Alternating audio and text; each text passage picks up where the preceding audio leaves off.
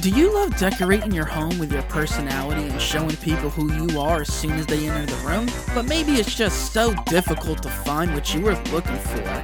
Maybe some Pokemon card coasters, or maybe even some Totoro miniature vases. Hell, maybe even a Star Wars Rebel logo canvas for your wall.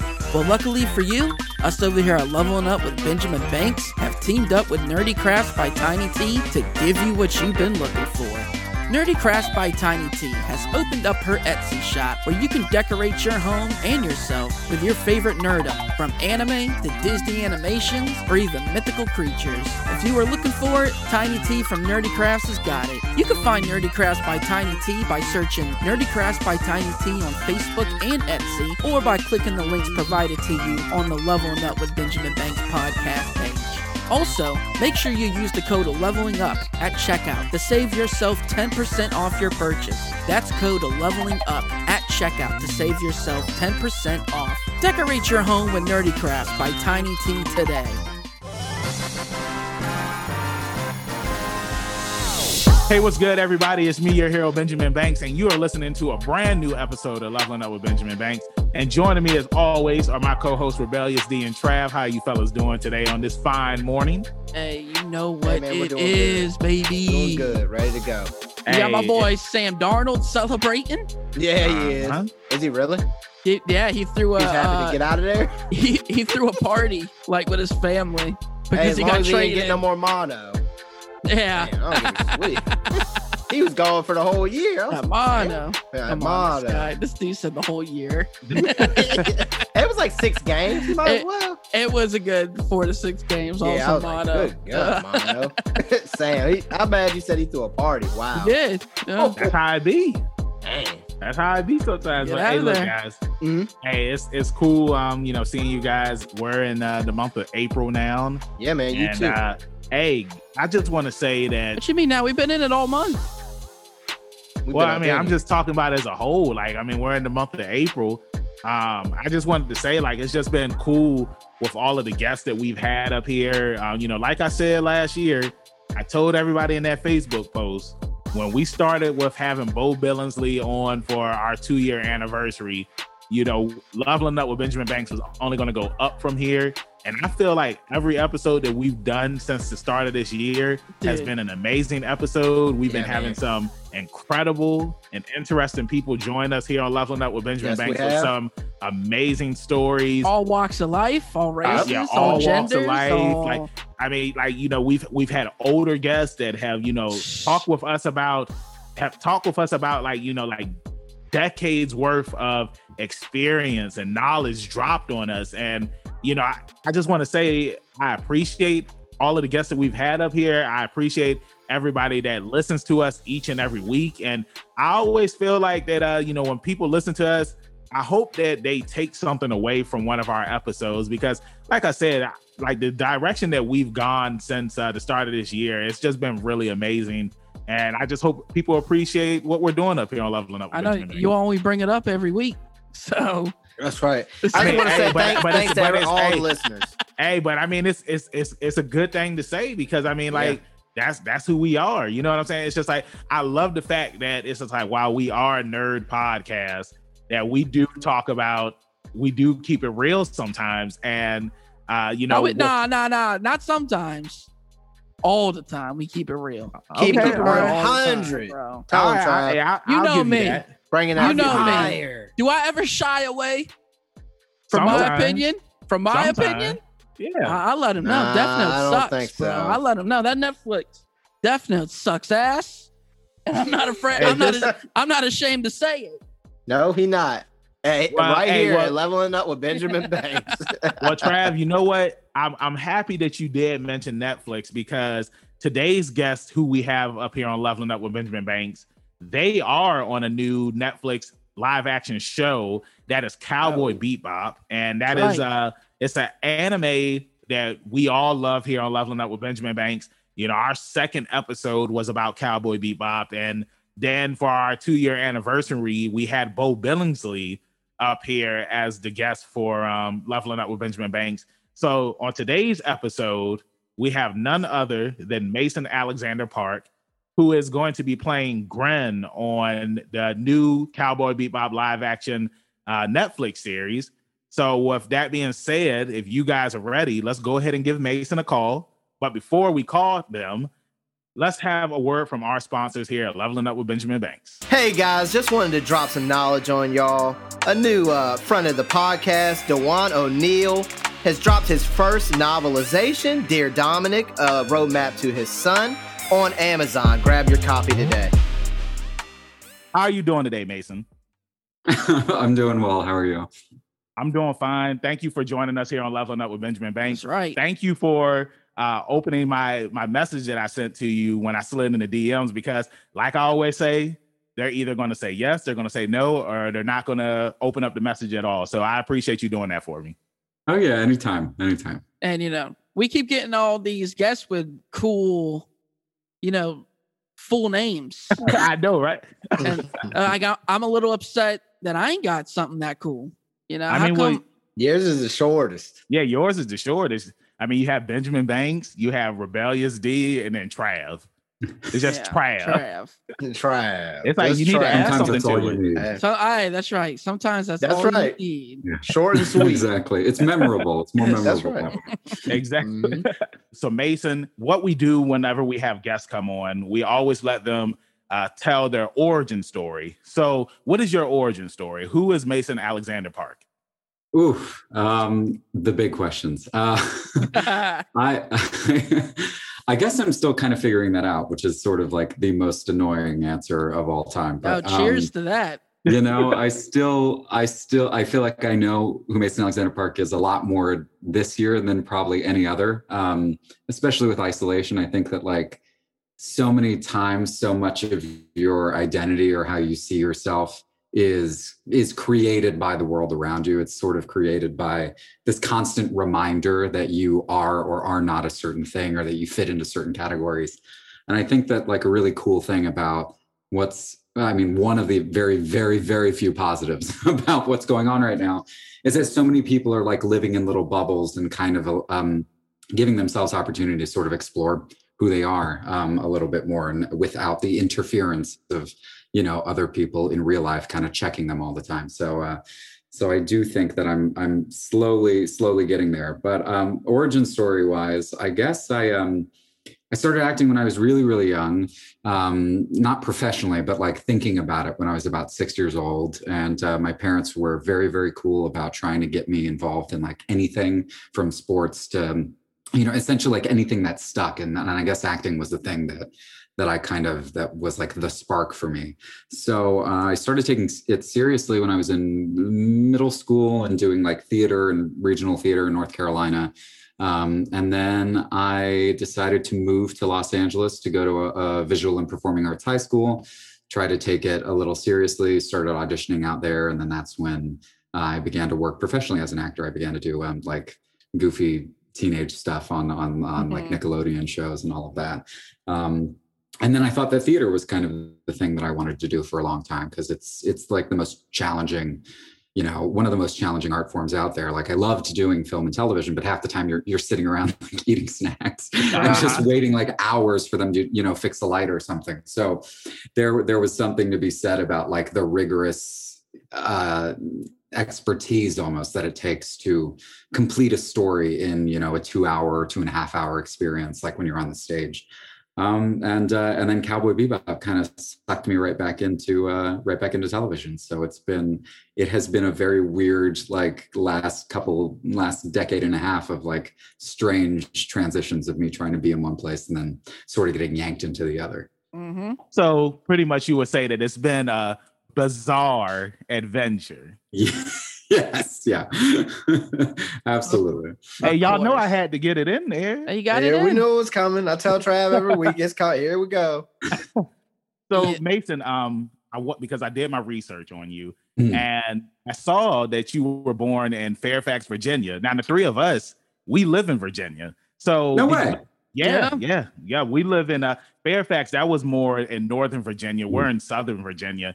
Um, so did you grow up here in Virginia, or were you one of those babies that were born here and then you moved somewhere else? Because you know that happens a lot. Oh yeah, it's kind of a mix of both. I um we hopped around a lot when I was younger, but I've lived um, in and out of Virginia for most of my Nice. life. At some point, we were we were usually here in little small spurts. It's actually where I am right now. Um, Oh, I'm on a I'm on a couple weeks of a break uh, before I go to London to shoot another uh, series, and so I um, I came to visit my parents because they still they live in um, in Northern Virginia still, and so it's it's nice. Yeah, I didn't I had no idea that we're all we're all Virginia babies. That's right. Exactly. We're all connected. One That's very world. cool. Is, isn't that what they say on Falcon and Winter Soldier? Like one world, something like that. uh, yeah, I just can't remember the Yes, exact actual The Flag Smasher say because they have like it in that. Snowpiercer too. They have that one cart, one one train, one cart, one whatever. It's something like that though. Yes. Yes. So, so Mason, have you ever came down to the seven five seven? That's where we're located at. Oh no, I haven't spent a lot. I haven't spent a lot of time down there. I have family in North Carolina, so I've driven through. You know, like on the way Mhm. down to go uh, spend the holidays uh, in Raleigh. But no, I've never, I've never spent an inordinate amount of time in, in Southern Virginia. God. Unfortunately, I'll, I'll come visit y'all at some point. Oh no. Hey, hey, they said it here first. Pinky promise. That's right. Yeah, we Pinky we gonna hold you to it now. hey, but for real, like there's a lot of cool stuff down here. Uh, they just opened up the Apex uh, arcade cinema theater type thing, and then of course we have the ocean front, and uh, We I got guess be- beautiful artwork down in Norfolk. yeah, yeah. There's a lot of cool stuff here. Mhm. The only place that a lot of people uh, don't really go to visit is Chesapeake because there's Shut nothing. up. There's nothing out there. I mean, Trav, you know it's the truth. I, I didn't know you were gonna say there's nothing out there. I thought you was trying to take a jab at me or no, something. no, Yeah. but for real, you know, No, you're right. Yeah, there's nothing out here.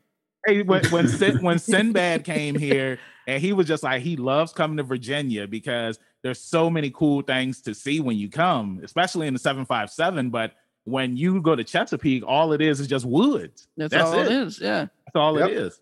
Um, I want to double back and You talk want to reel in the Virginia conversation? Yeah, well, because you know you were talking about kind of the isolation of COVID and us sitting Hmm. at home reflecting. Um, but now we got like phones and stuff to mess around with. Um, this is this is hurricane area, so you know when we Hmm. was kids, we didn't have phones. So when power got knocked out for Oh, a yeah. week, um, Get you, you played board games and stuff like that, Uh-huh. and it it got me thinking: what if smartphones weren't a thing during the time of COVID? Like, how much more could we learn about ourselves or learn about each other or a- anything like that? What would we do? Like, I don't remember the days bef- using the bathroom before smartphones. I'm like, what did I do in there? Now I look at me. Hey, What did I do? Trav, I don't What think did I that that do? was a good segue. I know it's a, it's a great segue. What did I do? Bathrooms are Oh, always yeah, what did I No, do in segue. the that's the bathroom's your alone time, whether it's Did a you- shower or other activities, man. Did you- that's your okay, alone I'll- time. before smartphones, like when I was in the bathroom, I would just look at the floor and I would Mm. count all the tiles. Yes, yeah, I remember doing that. Yeah, it's it's it's weird. Or like you would look at somebody's shower curtains and try to see uh if you can find like the image or the imagery and something because I believe that there's art in everything. You know what I'm Mhm. saying? So uh Even the but yeah. toilet paper. I have yeah, this toilet weird- paper too.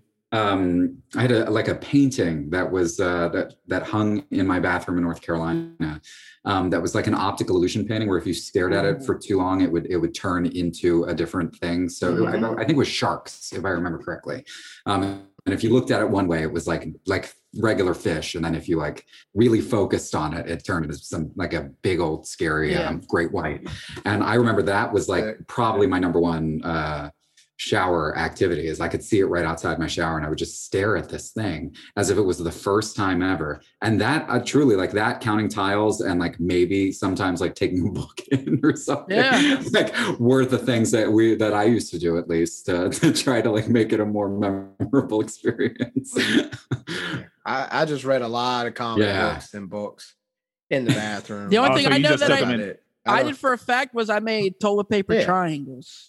Yeah, yeah, you Yeah, do I something. mean- it, I, I find it funny that uh like this is where the conversation is right now. What did you do in the bathroom back before we have smartphones? You're asking the real questions. Is really what Yeah, this is. these This are- is what the people want. These are the I- real questions. I You mean, know- like the real ones. You know the picture of Vegeta in the shower, right? And they're just looking up, taking the No. shower. Uh-uh.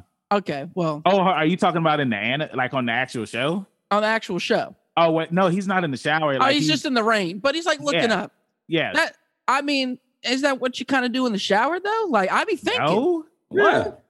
I I'll do. I think all the at- time in the shower. I go in there and I think about life and Oh my god. In My the shower, Trav? and- I Yeah, just stand in the hot water and close my eyes Okay. and yeah, I be decompress. thinking, bro. I be Yeah, just thinking. decompress. I, I. I will I will fight uh the water in the shower sometimes. This like I'll be. Wait, like. I'll pu- like I'll punch it. Like Ah, sometimes like. I'll reenact anime scenes Oh, and we know. like sometimes I'll act like I'm Goku and I'll do the Kamehameha at the Ah. uh at the water. Pretend like the coming at me. water is the Galick Uh, gun and you're fighting yeah, Yeah, it. yeah, the I'm not- water's coming at me. Yeah, I'm sure he Not- should be telling our guests this. Hey, well, Trav this is the one that started with the bathroom talk. I now know and- so much about you. I know way Yes. Hey, much hey, about well, everything. hey. Mason, Yeah, when you breaking come here on. Leveling Up with Benjamin Banks, it's like Olive Garden. We're all family. Oh, This guy, D. Mason, don't buy that. But anyway, don't buy that. Get back on the main road, good sir.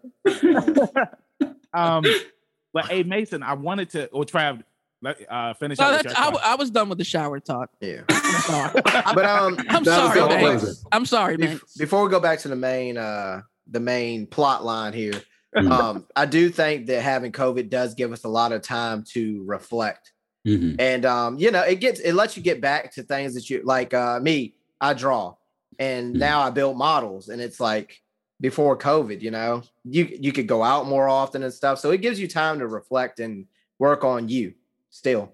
I do agree. Yeah, I'm I'm really like amazed and inspired by all the people that I've seen find new hobbies or like reconnect Mhm. with old things and old Yeah. passions during this time because it's Yep. like no I mean and probably not from this point on moving forward like there never really will be another time quite No, like this I hope at least while we're alive hopefully Yeah. not um, where you can you know actually connect with things without like the craziness of the day-to-day you know world the Yep. schedules that we normally set for ourselves so it's it's good because it's also teaching i think people a lot about self prioritization you know Mhm. like learning how to self-care in a way that i don't think uh, i even knew how to do i still Yeah. suck at it but you know it's like it's it's a good time to recalibrate Yeah. Yeah. Because before the pandemic, it was like you go, go, go. Yeah. And then it was kind of like slamming the brakes on in a lot of ways. And you get you actually you were forced to slow down. yeah. And it, it is interesting that you brought that up. yeah yeah, yeah. Yeah, no, uh, I was just gonna say because of the pandemic, I mean, like it, it really brought the three of us together and uh, Mm. you know, putting out more content for our podcast, uh, starting a YouTube channel up, uh, because it's like uh, uh, and a lot of times uh, we're at home. You know what I'm saying? It's like we're not going out because you really can't go out to a lot of places and whatnot. Mhm. So um, you know, I will say that the pandemic it has had its pros a along with its cons, but uh, I'm I'm happy that we were able to um, you know take a positive out of what we want to do with the podcast and the leveling up with Benjamin Banks uh, name and push ourselves because I will say like it does suck because uh, Mason I- I'm a professional wrestler and um, because of the pandemic um, wrestling kind of got put on hold for me Mm. like I went from traveling every weekend to now just being at home on the weekend. So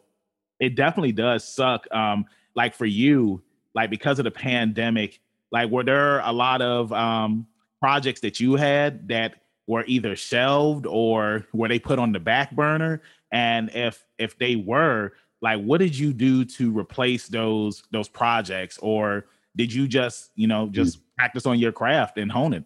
Yeah, I, I mean, I mean, I had a lot of things. It's so rare, I think, as an actor to have things lined up. You know, the the whole the the function of the industry, the whole gig economy aspect of it, makes it really hard to know what the next you know year or two or three of your life might look like unless you're on a series um, that has you know that built into the contract. And even even in those situations, it's like pretty rare for you to know that you're even going to come back the next year you know? It's it's such a it is such a tense thing. So most things like most incredible jobs that you find are like yes, you may sign a contract that says I'm going to do this thing for seven years, but like really, it's one that you can guarantee and then hope that the rest kind of falls into place.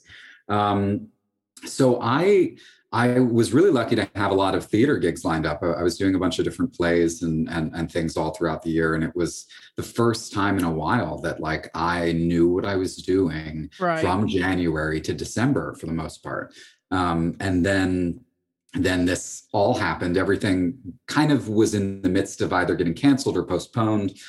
And so I sort of had to do a shift because like as a if that's your livelihood, if that's how you make money, you know, now all of a sudden I had no way to bring in Yeah. any kind of income. And I was like, okay, I need to like recalibrate, think about other things that I can do in this time. Um, and so I started writing more because I've I've always kind of wanted to write for uh, for film and television. That's sort of thing that I had been working on for a bit.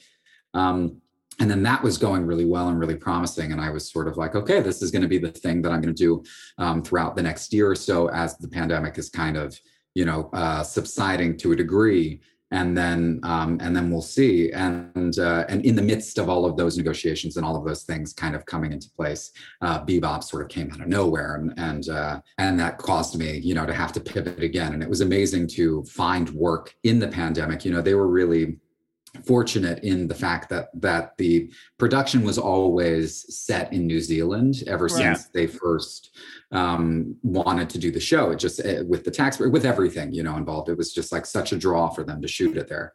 And so they had already um, shot a little bit of the show um, before before the the whole you know pandemic shut everything down. Um, and because of the way that New Zealand handled this entire thing, they were Yeah. able to get back into production a lot earlier than just Yeah. about any other, you know, television series that I'm aware of. You know, there were only a small handful of them filming at the same time as us. So, um, so that was like an insane, you know, blessing to kind of just come out of absolute left field. You know, as especially as someone who had been considering doing more film and television, um, but hadn't really like found the right role or found the right job and was really like just focused on on doing you know theater in new york and outside of the city um, it was just kind of like a lot at once and a lot of change and then oh by the way now you have to you know fly Mm. uh, like a 30 hour long you know day of travel to go to this crazy country you've never been to in the middle of a pandemic um, but it turned out to be unbelievably worth it and amazing Yeah, because I, I, I was yeah. gonna. I'm sorry, D, but No, no, no. I, Go. I was gonna ask when you were in New Zealand, uh, because the pandemic it is going on right now. Like, were you able to do any sightseeing or you know try out some of the foods there? Like, how, like how, like to our listeners and to our viewers that have never been there, like tell us, like how was New Zealand? I mean, it was like night and day, you know, coming from coming from America and and and kind of the the place that we were in in the fall last Yeah. year was Mhm. not great. Um, and so I left. I mean, I found out about the job, and I, I believe either August or September, and then I left uh, right at the beginning of October to go in quarantine. And the way that the New Zealand process works is like the government is so heavily involved in in the quarantine process and making sure that it is a mandated thing unlike here where they just kind of like some if you travel domestically like no one really cares and if you're coming into a new city like sometimes you have to fill out a form if you're going in you know like but it's there's no real follow up no one's like Mhm. knocking on your door making sure that you're quarantined Yeah. and the second that you land in New Zealand, like, you know, no matter who you are, no matter where you're from, uh, the army is waiting for you and they Mm. escort you to uh, a hotel that they've assigned for you. You sit in this room for two weeks. You cannot do anything. They bring you food. And then that way, when you're done, which I wasn't even really aware of until until the day that I was leaving isolation, you don't have to wear a mask or anything. Like the Oh, wow. entire country operates um, pretty much uh, as normal. I mean, there's not really the six feet, you know, the social distancing aspect of it when I was there. The only real thing day to day was they have this like uh, COVID tracker app, which is basically they just put QR codes outside of like every building. Mhm. And if you're a business or you're even if you're a house, like you can download your own QR code and like tape it to your door and that's how they track you know where people have been. So in case there's an outbreak or somebody you know went into the walgreens and and had it they can contact anyone who was there and signed in over the last you know couple of days and and make sure that they're following the you know proper procedures getting tested all that stuff so i only saw you know there were only a few cases in the entire like three months that i was there shooting the show. I feel like there were only a few and they publicly shame you like it's game of thrones and you are being you know it's unbelievably funny. Like it's on the news and they're like Sandra went out and she got COVID down here at the, at the like, like they are specific, mean, and it's so funny. It is so good, uh-huh. and that's how they get you, you know, because like they want to. If you didn't sign into apps and like you know that person or whatever, or it's it's just like they try to get the information out as fast as yeah. possible. Uh, um, so it's pretty great. Oh yeah, I was just gonna um piggyback um with being in New Zealand. They were one of the they had the least amount of cases, right? New Zealand, yeah. and Iceland, and those places. Yeah, At the time so. that I was there, I, mm-hmm. They had only had, I think, I think they were still under less than like 30 uh, deaths Dang. over the course of almost, you know, like six, seven months since the since it really became a big thing. Um, it helps that they're an island. It helps that the prime minister yep. was like very insistent on, you know, uh, regulating travel and the way that you know things were run early on. Mm-hmm. Um, and uh, and so they really they had their their stuff together you know they really knew yeah. what they were doing and it's um it's sad that like we don't didn't necessarily have the leadership or the infrastructure you know like yeah. it's harder when you're a, a country like uh, like the united yeah. states obviously and also there's a different mentality you know like mm-hmm. the, the, this is I, I, I mean no shade to the united states of america but i, I have never met like more self-important people mm. in my life oh, very like, arrogant. Very yeah, arrogant, very arrogant. yeah nobody wanted, of, yeah. yeah we didn't like, even want no social masks. responsibility. Yeah, right. Zero. Zero. Bunch of rule breakers over here. Hey, yeah, that's, man. hey, that's why Childish Gambino said, "This is America, man." Yeah, yeah. It's like hey, they, they want to do what they want to do. They don't want to wear masks. They don't want to do social distancing. They yeah. they think it's they think it's a hoax. Uh, yep. I didn't heard I didn't heard all the line. I'm just like, come on, man. Like, yeah, this I've, is serious. Um, yeah, I've seen people. Sad. I think I, I told this when we had uh Bo on and you know, there was there was eh, there's times even now I see people mad because they can't come in the store without a mask. I'm mm. like, what do y'all what do you want? Like, yeah, it's for, on, it's for everybody's safety. Exactly. Like, I, I, don't get what the big deal is. Me I either. Mean, I don't. And it's just uh they just don't think, don't care. Like I said, arrogant. Trav, mm-hmm. did you mm-hmm. want did you want to say anything about um I got no comments on, on I like that, Trav. That. Let's roll. Yeah, let's, let's roll. Trav. Rolling. Hey, hop in the back, let's Trav. Keep, let's hey, roll. let's keep on rolling on the train. All right. no. Hey, no, now, now hold on, Rondell. Uh, the reason why I'm bringing up the train uh, is because when Mason was on iCarly, they played a character. Uh-huh. Hey, look, like I said, I prepared for this and I went and I watched the episode. Talk about Mason the train. Hey, I appreciate I appreciate that, but me and Trav know we got to watch you week to week. So I'm gonna check you. I'm checking your card every time. Hey, so. hey, Mason was in control of the train. Oh and yeah.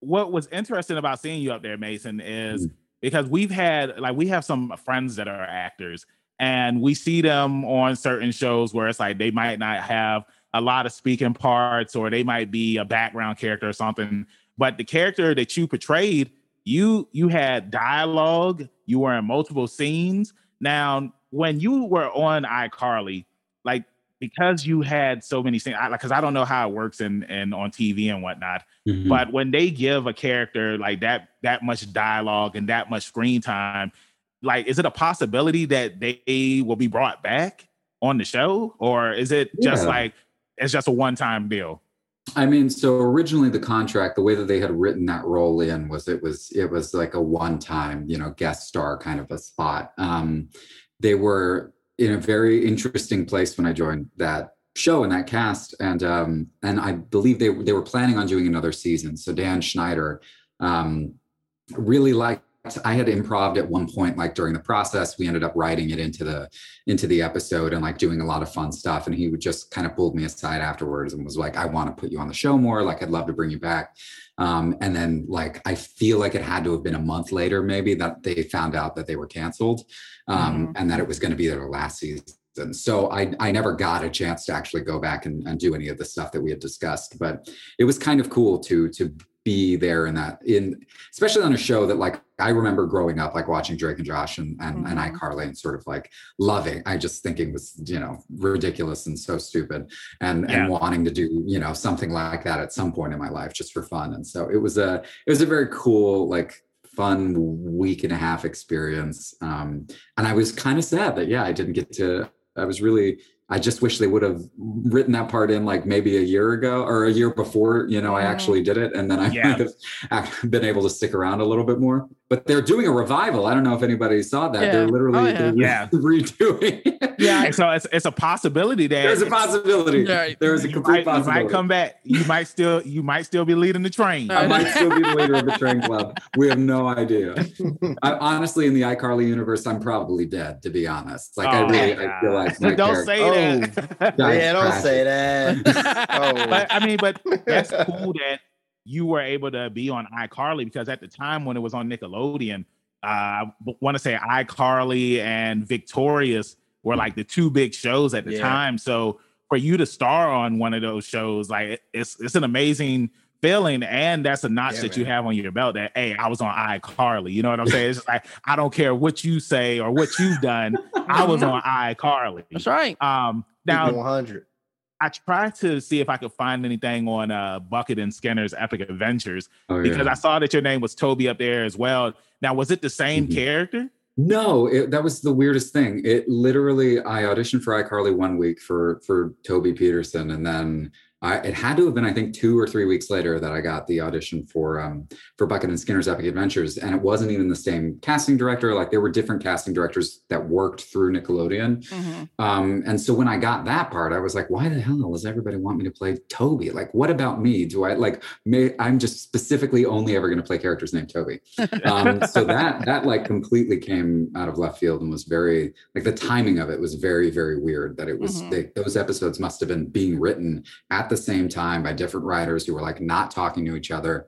Um, and uh and that was that was a lot of fun that show was um i did a few episodes of that one and uh, got to be a part of it for a little bit longer, and it was it was a bit more of a. I, I don't know if I would say it's a more ridiculous character because I was pretty ridiculous on iCarly too, but Mhm. it was definitely up there.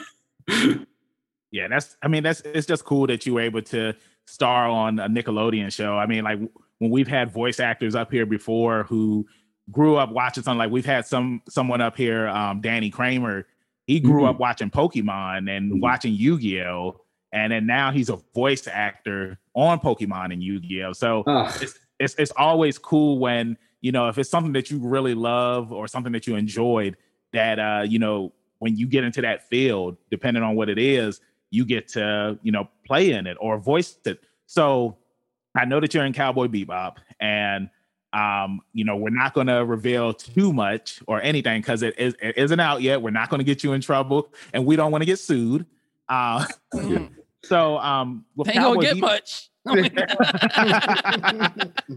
so with, so with The Cowboy exclusive Bebop- is that there is uh, not much we can say. oh yeah hey and, and to anybody that's listening or that's watching this like please don't be mad at us that you know that um, mason wasn't able to reveal what happens here and what happens there like it's not out yet you have to wait for it just like we have to wait so just Yeah. relax chillax Wait. Yeah, yeah, yeah.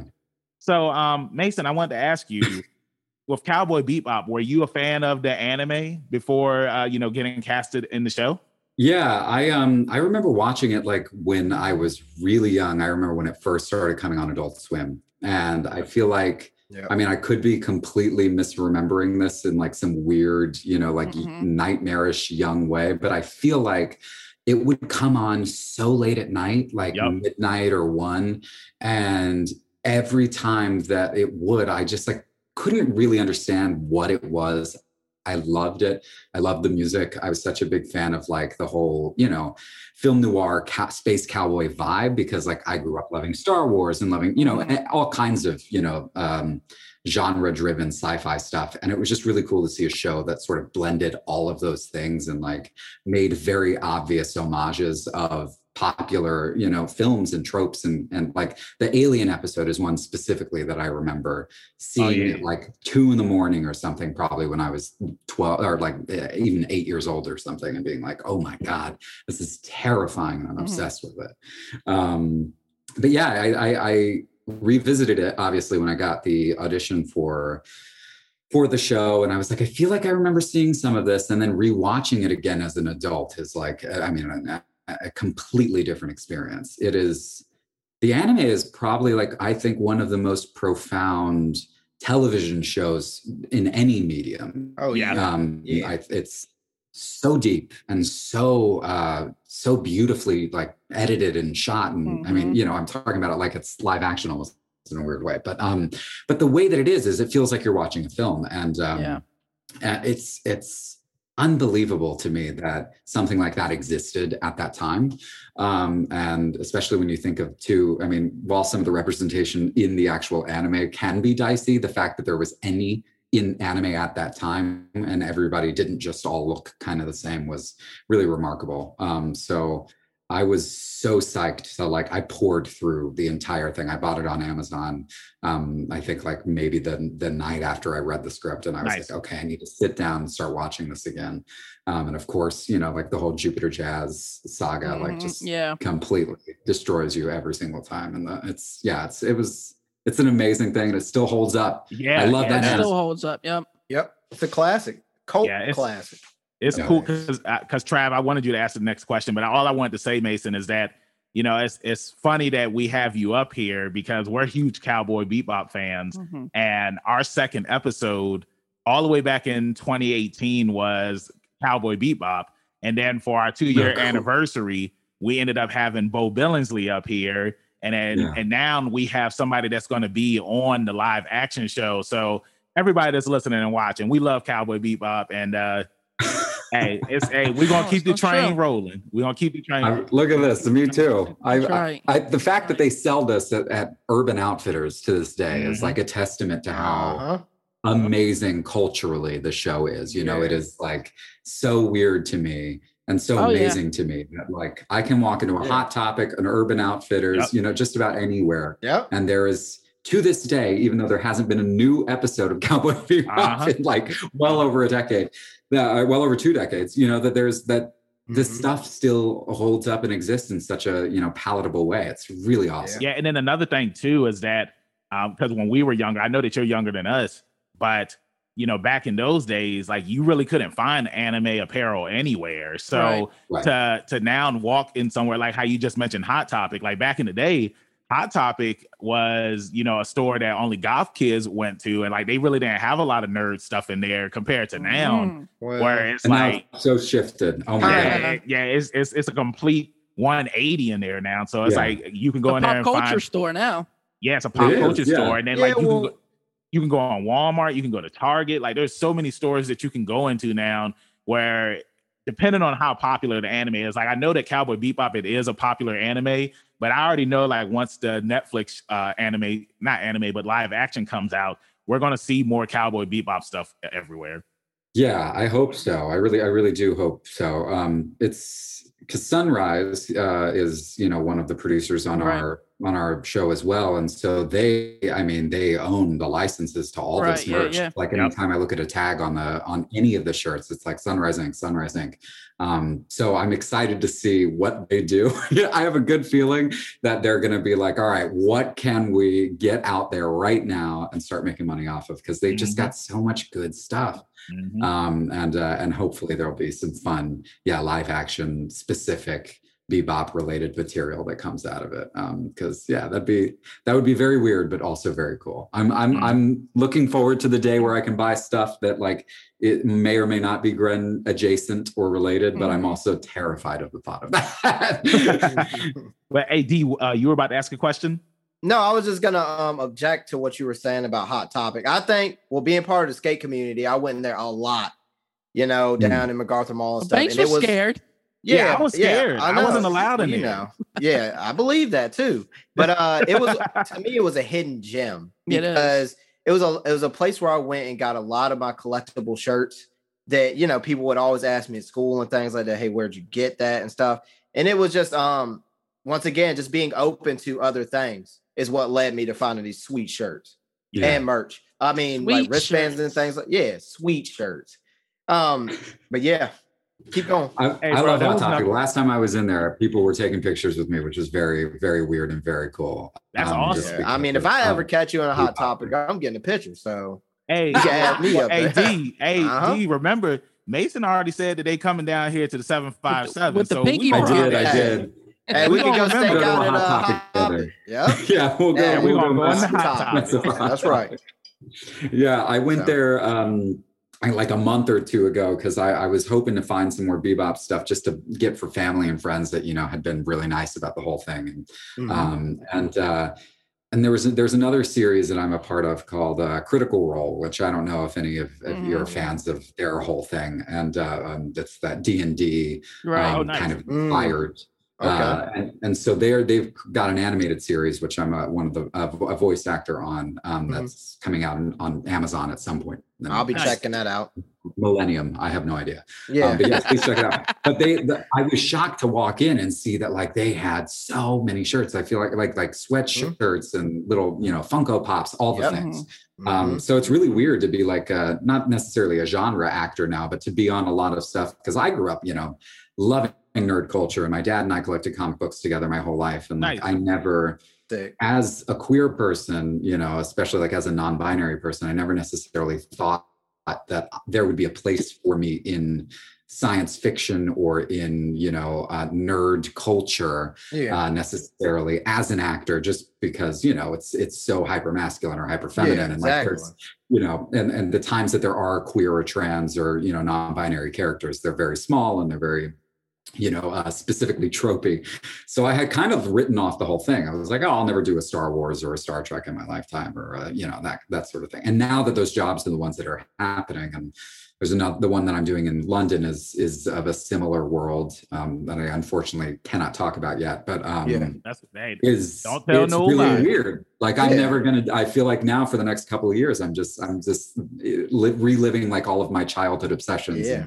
of comic books and, and, and anime and stuff, Yeah. which is fun. Well, Mason, Yeah, that's- I, I that's just want to say something. Um, you know, I've said this here on the pod before. Mm. A, don't ever let anybody tell you what you can and can't be a part of. Because here on Leveling Up with Benjamin Banks, we got your back first and foremost. And um, it's cool that you got to go back a little bit and have a little bit of nostalgia and be a part of it. I mean, how big is that? I mean, yeah, mhm. it's amazing, man.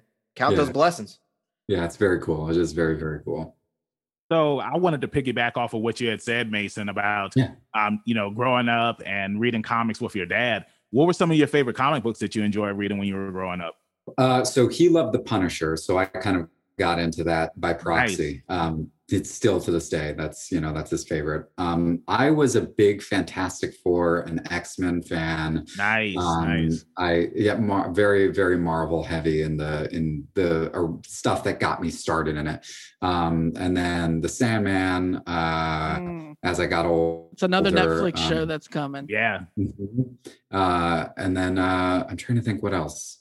I feel like those are kind of the big ones, at least the ones that, that like come to mind in terms of things that I actually actively collected. Yeah. Because we have, I mean, we have so much of everything, but the stuff that I looked forward to getting Mhm. new issues of all the time was definitely um, those those ones. Yeah, yeah, yeah. So now then there are those ones. So now I'm about to hit you with uh, a piggyback combo because you just mentioned, uh, you know, you collected the X Men, and we're huge X Men fans up here on Leveling Up with Benjamin Banks. And by you being non-binary, I love the X Men because the X Men is a comic book where you know there's somebody in that comic that represents everyone. It's like different races, different Mhm. religions, uh, you know, different sexes. Like, and that's the one thing that I love about X Men. So I wanted to ask you who is your favorite X-Men character? I I so I love villains. Um I have a really, really, really hard time not being like so drawn and attracted to villains. So growing up like Magneto, I don't know why. I was just so obsessed with Magneto. Um It was the gray but hair. uh yeah, there was exactly. That I'm slowly turning into Magneto. He? hey, there is that Quicksilver look.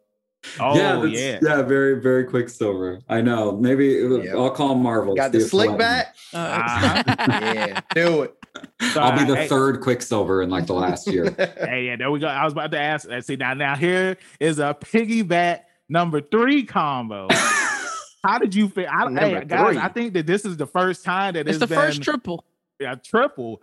Now, did you watch WandaVision? Of course, yeah. Okay, so what were your thoughts on that show? Seeing uh, Evan Peters reprising the role of Quicksilver, and you know him being in the X Men Fox movies. Like, what were your Yeah. thoughts on that series?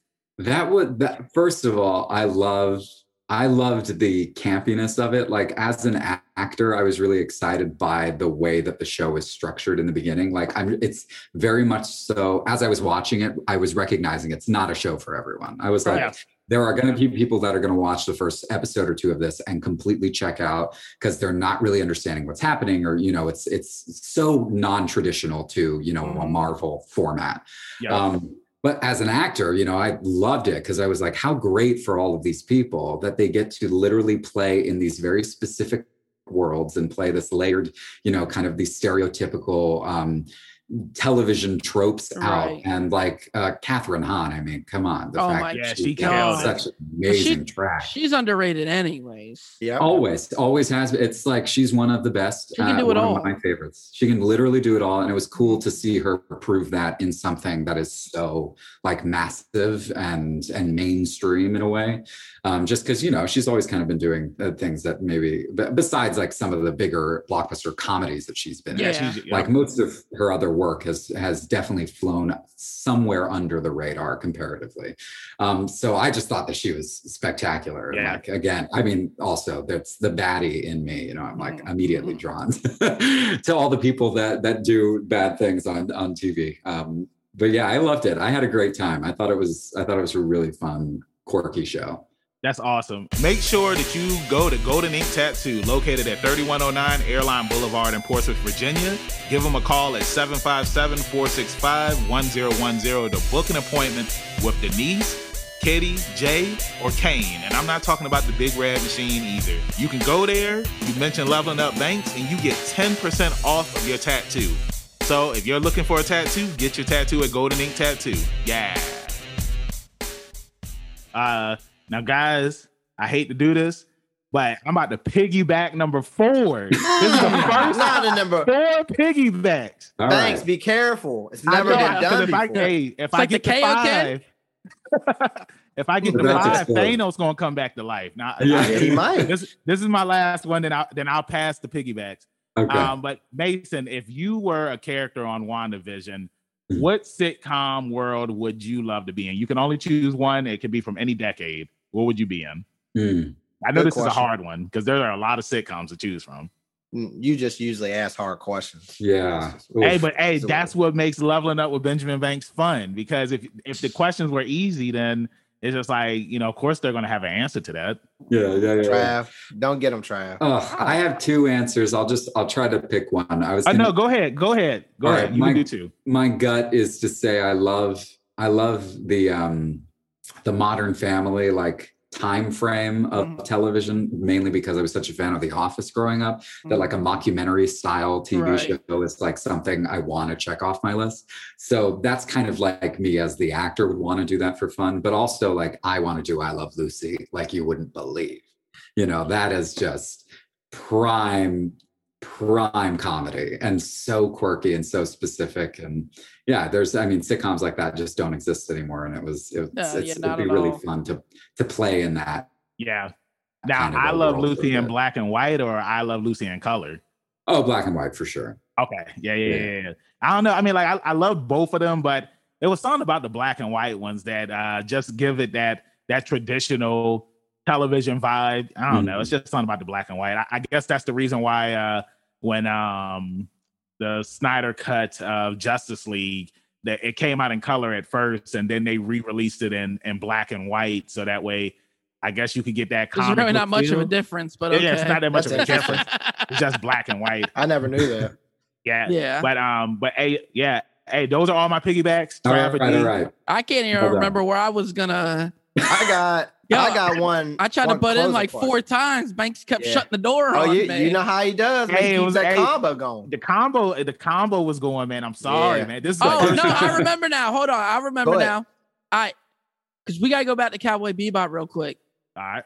I thought it was really cool that Sunrise was involved in the series Mhm. more than just signing over like permission. They gave him a permission slip versus like being involved in the story building and stuff. Mhm. Because when when your boy was coming up, I was sitting at Suncoast and Ah, Sun- son- Sunrise was hot back in the day. They don't really put out a lot of anime content anymore, yeah. but back in the day, I mean, they had all the Gundams, you know, Cowboy Bebop. They had a lot of material. Like Sunrise was one of my favorite studios Mhm. back then. Um, and yeah, crap. I don't even remember where I was going with it, but uh, shout out to Suncoast? Shout, Shout out to to Sunrise. yeah, back to. Sunrise. Um, yeah, it's super cool. I mean, you know, just I guess I can elaborate a little bit on on how fun it is. It's that was a big, I think, reason why so many of us who love the anime, because I'm not, I'm certainly not the first or the last person that's on the show, and especially not that's involved in the show that isn't coming and approaching it from like complete adoration as a fan first, you know, down to our showrunner, down to like most of the people that work um, on the, on directing and every and every aspect of the production have had an experience with bebop before it came to them um, whether it was you know uh, through the music or or through seeing it you know on television and so to see that some, you know that netflix um, that it wasn't just a Netflix thing, that there were a lot of producers involved, people that really, really care about it, in addition to Netflix as well. Um, but sometimes it's hard, you know, when you're adapting material, people like to know that it's being handled um, with care. And I think Mhm. just having Sunrise attached to the project in any capacity, right. um, I would hope would be enough for for anyone to be like, oh yeah, I'll take a chance on that because I think it's uh, it's it's really bold to make adaptations of beloved of beloved material, but it's Right. also fun. You know, like if you're going to ad- adapt something. Uh, why on earth would you ever want to do like a shot for shot remake of what was done before? Because it'll never be as good as you, what was happened, right? You know, Thank like you. nothing that we could ever do on Cowboy Bebop if we tried to do a shot for shot um, of of that original anime could compare because that's what everyone fell in love with. That was how it originally came out. No one, you know, no one would would be able to experience it in in such a way. So what's exciting about adaptations is that people get an opportunity to kind of experience a new version of the story and also a new version of the characters but uh, still have that nostalgia still like my favorite part of it. And I, I i mean i i feel like i can say this but if i can't they'll they'll kill me. Netflix will literally find me and eat me alive. Um there's like easter eggs you know and and uh, as there are on any show but uh, of course. that kind of stuff is so important to you know to fans of of any material the fact that like the people that are handling it not only know the material so well and love it so much but they are aware of the audience of people that are watching it. They're aware that everyone's going to be looking for things and looking for homages or listening for motifs and things you know from the original. So um all of that work was already kind of laid out before I even signed on to it, which was a big part of why I was really, really sold on the project as a whole. You know, it felt like it was completely being handled um, yeah. as as best as anything like this possibly could be. Plus, when I think of animes that can be adapted, it's like Cowboy Bebop, obviously, because it Yeah. is already, you know, it's it's structured and created in a way that feels like it is based on live action, which it is. You know, it's based on on Western films. It's based on so many specific Right, yeah. things that like were were done by people in real life first. Um, so I'm I'm always the the backlash that some some people have kind of like had the reaction to like, oh no, no, no, no, it's that's this is not the one to do it with. I'm kind of like, well, if this isn't the one, then there never will be a Yeah, one. right, You know, yeah. opinion, you know. You know, Well, I- and- I yeah, felt hold- that hold love real with the casting, though. Yeah. Oh my God. It's an Because the casting's pretty cast. much on point. Yeah.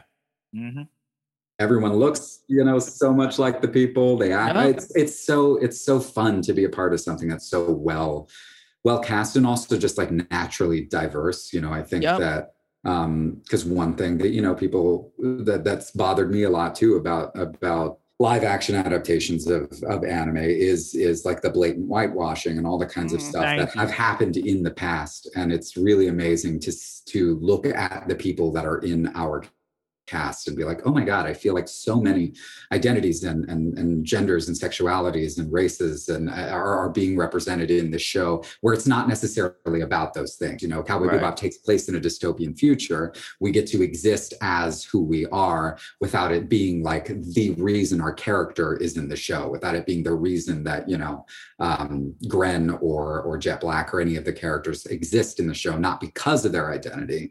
Um, and the you know the material is not about that stuff, which is so fabulous. Because because then you're just kind of treated the way that like uh, any other actor, any other like straight cis white actor probably is most of the time when he you know joins a show. Like he doesn't have to think about how his identity fits into the politics of the piece Mhm. um, at all. And uh, and it's it's fun to be in something that is just so uniquely, naturally uh, what it is. Yeah, now I wanted to touch on you portraying Gren because by you being non-binary, and I know we talked about it earlier, um, the representation that's out there. Because like how you said earlier, there were certain roles, whether if you were gay, lesbian, bi, non-binary, the roles they were small. Whereas like you're you're in a big role, Mhm. and it's it shows representation that somebody else that's non-binary is just like, well, if Mason can do it, then that means that I can do it too. And that's why I feel like that there has to be a form of representation in all and all um in all sorts of uh entertainment.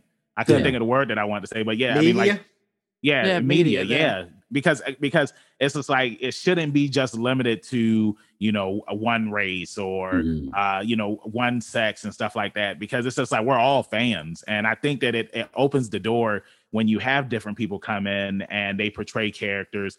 Um, have you had any backlash because you were casted as Gren in the Cowboy Bebop live action show?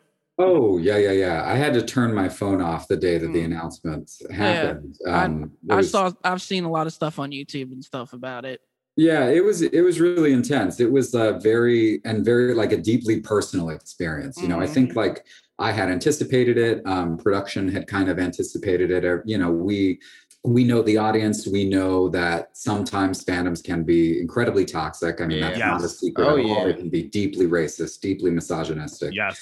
Um, Yep. and not to generalize, you know, Right, uh, yeah. fandoms at all, but it's just it is a recurring problem. We've seen it, you know, in, in situations like with Star Wars, and, Star and Wars, so yep. it is.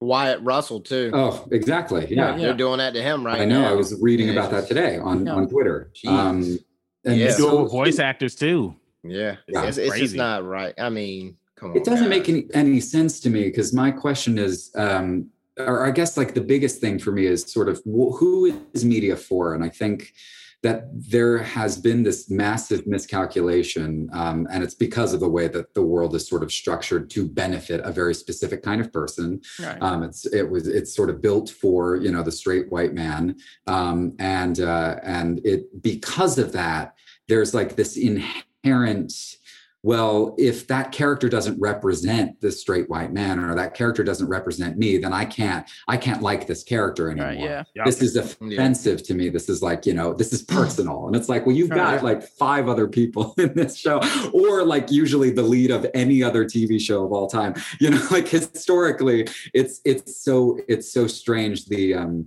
the argument against representation generally comes from people that um, have only historically been represented and aren't used to seeing other people Yeah. besides themselves in media. So it's Yeah. shocking to them and it feels like purposeful when in reality it's like, no, this is just life and people look different and act different and are different. and, Yeah. you know, yeah. um, that doesn't mean you can't connect to them. It doesn't mean you can't relate Exactly. to them. Exactly. Exactly. Well, the the funny thing about uh, media, real quick, um, is that it's developing and it's changing, and it Mhm. always will and always has. And what I mean is like, you know, whether you're non-binary or you know you're uh, gay or black or you know, and it's you have to keep an open mind. Mhm. And I think that's the the problem with so many people in the world right now is that they don't they they refuse to. Just like Yeah. wearing a mask. It's Wearing like a mask. I was about to say yeah, it's Yeah. just like it's entitlement, you know, and Yeah. you, you have to keep an open mind, you know. Yeah, there is it, the entitlement is definitely um, that was shocking. I think that that's the Um, problem. it was a big it was a big issue um, and it was hard because you know it's a thing i wanted to celebrate a thing i wanted to share with too with all the people like me who had never seen themselves you know represented in media Right. and Mhm. to take a character that you know already was dealing with a very specific set of complex themes you know in the anime that and then try to play this like um this idea that oh well that character couldn't be played by a non-binary person or a Right. trans person because of the way that i envision who that person Yep. is it's like well it works both ways you know and Mhm. also secondly this is an adaptation so they no one knows what we're doing with any of the characters on the show no one knows what gren's backstory or Yeah, Gren's, exactly. you know, entire life is going to look like on the series but everyone's just basing it on the idea that like if we create a shot for shot remake, well, then because X, Y, and Z happens to Gren in the anime, putting you know a non-binary person in this role is like stupid, and uh, and so that was kind of weird to me to sort of watch a lot of people argue over over something that it felt like the people arguing, you know, didn't necessarily know a lot about it, and deep down, you know, Gren's like main character or one of the main traits of that character deals a lot with, you know, body dysmorphia and, Yep. and, and transgender issues in a way that whether or not that's what was intended at the time like Oh. the episode is based on the crying game like the episode is based on one of the most famous trans stories uh, oscar award winning films of all time so it's sort of a strange thing to like argue that a non-binary or transgender person shouldn't be in the part that was like structured to play on those exact themes and and and, topics, even if it just so happens that you know Gren uses like he him pronouns the entire Mhm. time, because Yeah. it was a specific time where we weren't really playing with pronouns and and doing doing That's more true, too. interesting things um, yet. So you know times have changed and the show is Exactly. set in a little further in the future and and we know more as a society and it's like so why not um, allow someone who actually in real life has experience with you know with living in a deeply gendered world and feeling sort of in between exactly like Gren um, why not let someone who actually knows what that is like play the character instead of like you know uh, a, a random cis Exactly. actor that um, that would have to imagine what that Yeah. experience might be Exactly. Mhm. See now, I'm about to bring I'm about to bring the piggyback again. Let's do it.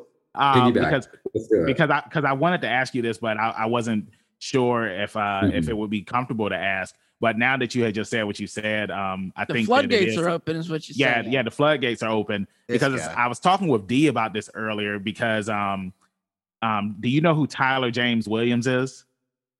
I feel like I recognize that name. He played he don't know played why. Chris in Everybody Hates Chris. Yes, yes, yes, Okay. yes, yes. Okay. so he was in a movie called Dear White People, Okay. and and, and in the role that he played, his character was gay, and Tyler James Williams, he's not gay, but he said that the reason why he took the role was because he felt comfortable doing it. Because in the in one of the scenes in the movie, I believe that uh he, I think I, I know he makes out with another guy, but I can't remember if he sleeps with the guy or not.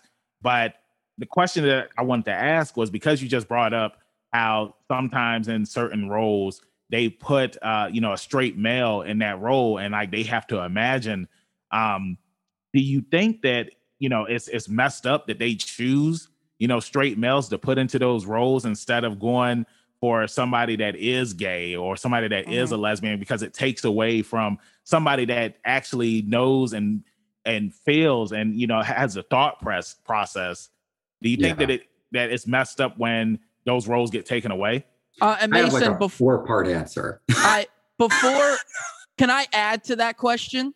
You want to Yeah, piggyback yeah, yeah, off of my I piggyback I Let's do, do because oh my god! not not No. only that movie, I want then I want to dive into also Brokeback Mountain with Jake Gyllenhaal and um Mhm. Oh yeah. God, Um, Joker. Heath- What's his name? Heath with Ledger. Heath Ledger. Pleasure. Being Heath two, Ledger.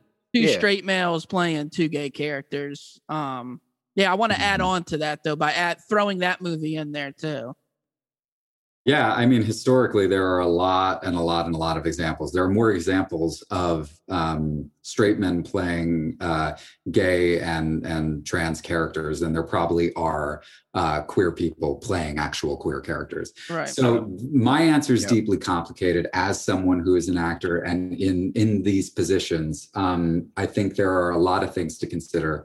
I think it's inappropriate, deeply inappropriate. Um, it takes away from representation. It takes away from you know the opportunity to when you think of the actors that are available. Yeah. um, most queer actors do not really get asked to do anything other than queer roles. The Mm. the imagination only exists exists for straight people. Like, oh, I would love to see Heath Ledger play a gay man because I know that Heath Ledger's not gay, and then I can cast him as a straight guy in this thing and cast him as the Joker in this thing. Like, the, there is no hesitation because he's an actor. He's he can do whatever he wants.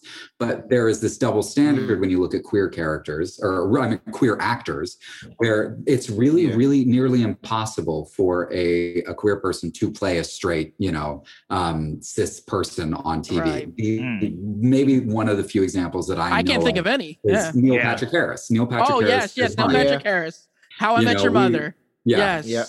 and uh, and that's like probably one of the few times um, that at least to that level. And so Yeah. it's upsetting to me because it's taking opportunity and and money away from you know queer artists that otherwise would not have nearly as many opportunities Yeah. you know you think of like how many auditions does uh, a straight man get versus how many auditions does a gay man get and then you if you just Yep. put those side to side and then say oh and then the gay guy's going to take all or I mean, the straight guy's going to take all those gay guy roles too like you're Yep. leaving an entire you know um section of the industry out of the equation and then we can never uh, you know queer people will never have the opportunity to tell their own stories. And Mhm. usually you know you can tell when it's not authentic and when it's not someone speaking from experience and just from research. And i think um so that's that's more on like the sexuality spectrum. When it comes to Yeah. gender i think it's way way way way worse. Um eh, because and i would suggest to anyone who's listening to this too and and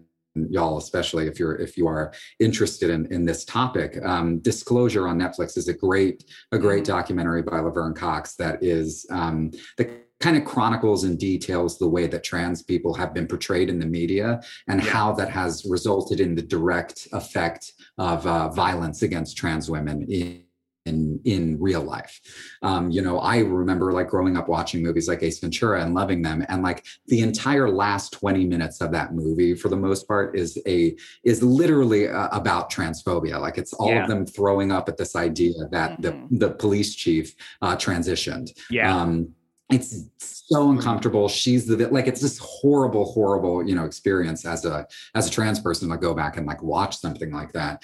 Um and this idea of putting eddie redmayne in a dress you know and and having him play a trans woman in the danish girl and letting him win an oscar for it or jared leto for you know dallas buyers club. Like Mhm. sure they're great performances but at the end of the day if the only representation of trans people on tv and in film is by very famous uh, straight cisgender men.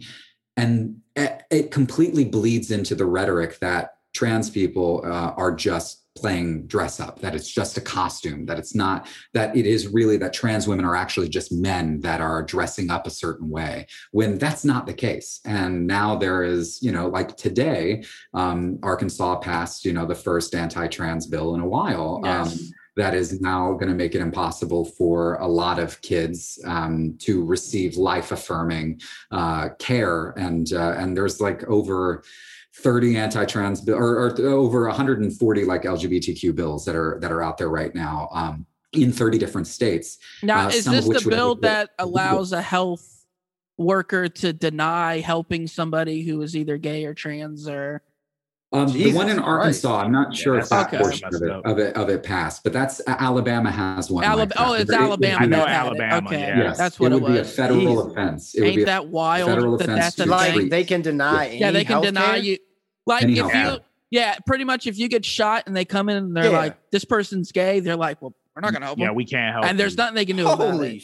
Sh- Yeah, Yeah. Yeah. excuse Yeah. my French. They could go to jail. And Yeah. you know, That's, uh, that's how some that's, people I had no It's- idea it's about that. sad. That's Yeah. crazy. Crazy stuff. That is absolutely Yeah. crazy. But I mean, it just it just goes to show the world that we live in, Right. where you know it, it doesn't matter what race you are or you know what your sex is.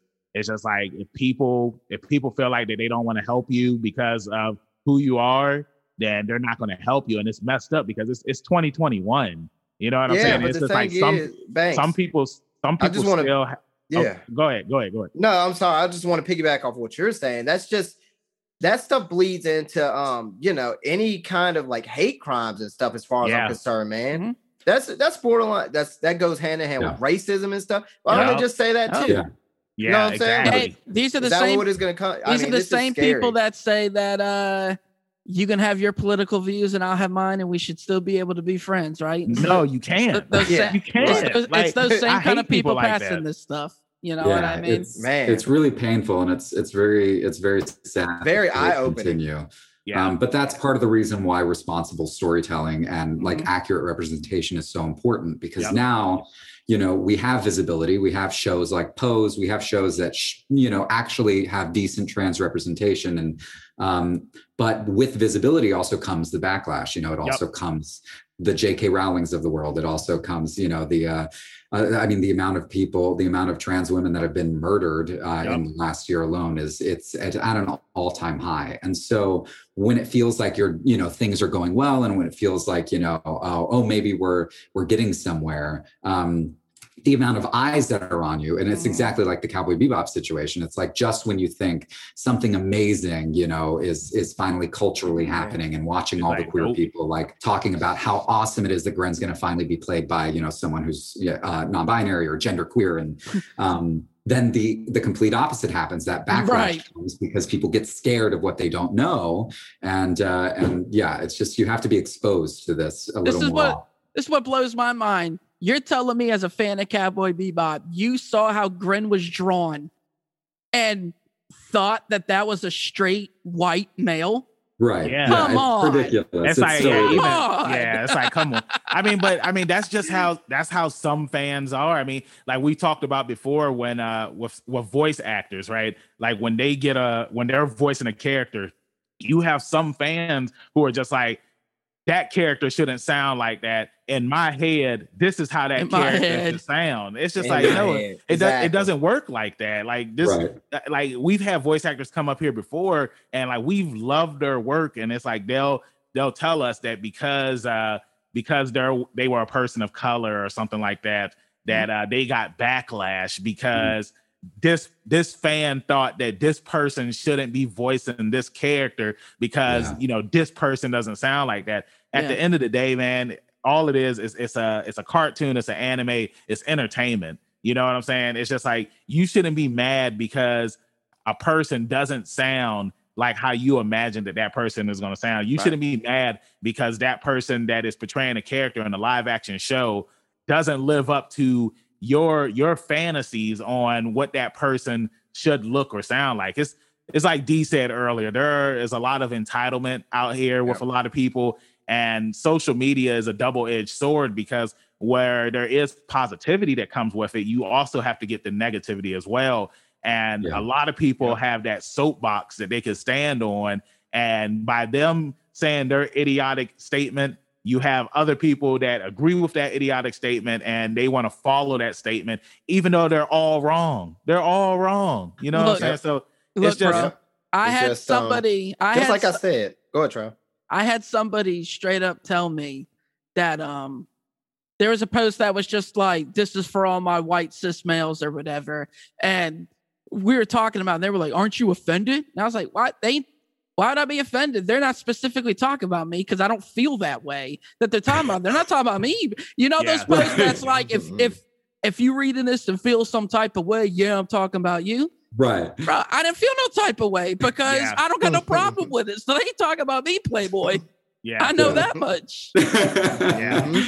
You know, and it's just uh, like I was oh, saying. go ahead, Sorry. It's just like I said, things are going to continue to f- move Mhm. forward, Mhm. especially in media and entertainment. And there's just going to be those narrow-minded people that get left behind and feel they're in their feelings all the time because they refuse to, you know, take each adaptation as it is. There's always negative and positives, but you, you have to be willing to sit down and watch something for its entirety and then give a fair a fair judgment. Yeah. You know, and at the end of the day too like you know if if the, the anime is something that you don't want to ruin your experience with you know it's it's uh, i first of all i don't see how watching an adaptation of anything would affect the original to begin with but like exactly. but if you are worried about that happening you're worried about like watching you know uh, this someone adapt this material you love and then it destroying your ability to love the material anymore then like i just don't watch it you know Mhm. like exactly. you you have all the power to to you as a consumer can watch other things and or rewatch the anime as many times as you want which i highly recommend because i've already done it like twice this Yeah, year. Yeah. you know it's like it's we're all just approaching this stuff from love and and i'm the, the ownership uh that that i think people and fans of things feel is I get it, and I get it in, in in my own way. You know, I feel like I have very strong feelings about things that I'm uh, a big fan of, but not to the degree that I would ever challenge um, those that are like actually paid to create that content. Like I would never think that I knew more than the creator of you know the original Yeah. Cowboy Bebop. Exactly. I would never think and and so it's weird to me to see people that like really take it a step forward Yeah. uh, and take it a step further than that and are like well no because i thought this when i watched it that is the end of this conversation and there is no nuance there because this is how i feel about it and you're like well you can feel that way but that doesn't mean that you're right it just means that that was your interpretation of a thing art Exactly. is interpretive my interpretation is going to be different than everybody else's and that's what's fun about Mhm. art and media and storytelling. Mm-hmm. Uh, Yep. so you know, Let me just one go other down. thing. Yep. D, D got some more Go stuff ahead, he man. needs to get off his chest. Oh. All right, get No, off no, your Hey, chest. do you, Hey, hey, do you want? this Hey, do you want rock off paper chest. scissors? It? It's kind of No, yeah. D- Go. All right, rock. I want you. Go. All right, all right, rock paper scissors. Rock up. shoot.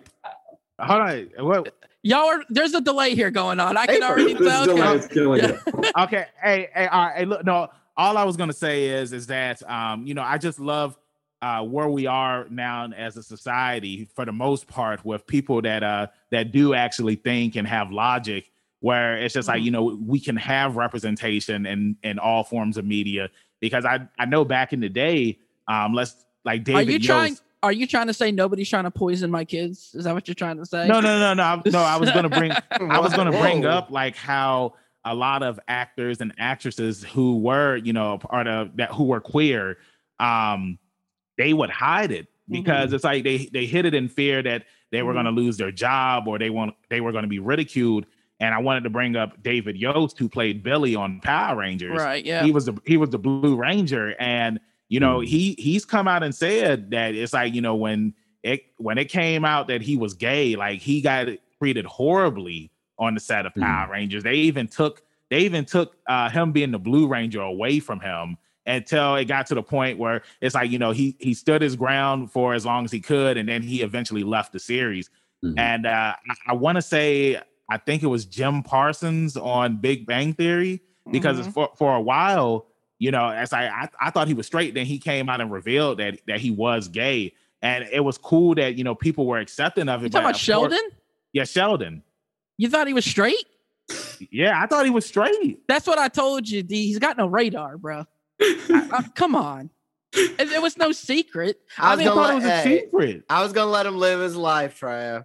Oh well, Just let him well, live well his life. excuse me for But Jim Parsons is amazing, though. I was wrong on what I was saying about Jim Parsons, but I was right on what I was saying about David Yost though. Like he right. Yeah. he he got Yeah. he got ridiculed by people Yeah. he worked with and th- the point i'm just trying to make is that it, i love the fact that there's so much representation in all Mhm. forms of media now where Now, yeah. it's like you don't you don't have to hide who you are in order to get a role or to you know get get somewhere in life you know what i'm saying you could just be yourself and you can get there and that, that's all i wanted to say but No, yeah Dan and, uh, you can go ahead no, no, I was just gonna piggyback off what you're saying Hey. about Hey, that's a lot of uh, piggybacking You know, in the here, original, the original Blue Ranger. You know, we talked about this. Um, I think it was earlier today or yesterday, it was and it was just today. like I told you, and it, it's it's wrong for them to do that to him or anybody in that case in that situation because he was one of the the characters that made me feel like it was okay to be, you know, the smart guy in the room. Yeah, you the know, nerd. because he had those moments. That was one of the the first instances where I saw a character like that, and I Mhm. think it's pretty messed up that that happened. You know, and, but it is nice to see it it progressing at some rate. You know, Yeah, it's slowly but surely. Um, It's getting a lot better. You know, I, I mean, even just like a few years ago, um, there were uh, so few roles for like non-binary people uh, to begin with. Like, I was not going in for a lot of television auditions just because the roles didn't really exist. Um, and so that culture has completely shifted. The fact that like every job that I have now and then the, ones that are lined up after are all, you know, non-binary characters that have either existed in media before in adaptations like this um, uh, or are being you know written for for new things and new series and it's just really it's amazing to get to um, to participate in the thing that I've always wanted to do, you know, to get yeah. to be an actor and also be true to my identity within that. And then there will come times where I would love to, you know, like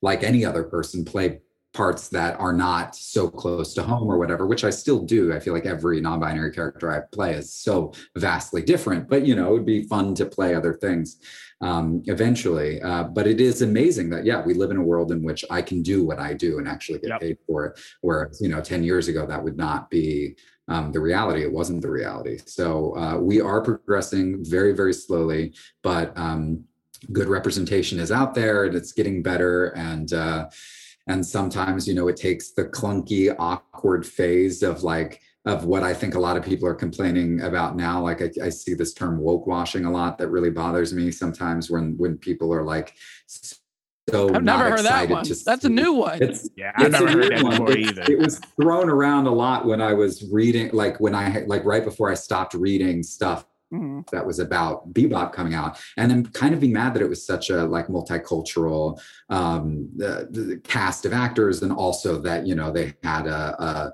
a, a, queer non-binary person playing gren. It was just sort of this idea that like oh they're netflix is pandering to you know right, yeah, to the yeah. woke crowd. They're trying to woke wash this thing. And uh, and that's like such such a strange bizarre stance to take i think on progress and on uh, inclusion and representation. It just feels very archaic because um, me being on a TV show does not take anything away from anybody. But yeah. what it does do is it gives people like me who have never seen themselves represented before life saving and life affirming, you know, mm-hmm. um, material. It gives yep. them the opportunity to see that they exist and they exist exactly. in media, that they exist in life, and that they could also do what I do too as an right. as an actor if they wanted, as a writer. It it is it has a direct correlation and response to the way that people see their own value and their own self-worth um, and if you don't see yourself in media and exactly. people are telling you that like you don't really exist like you're going to believe it and then you're going to you know kind of crumble and, and fall apart. And it's the sad reality that so many people uh, probably could have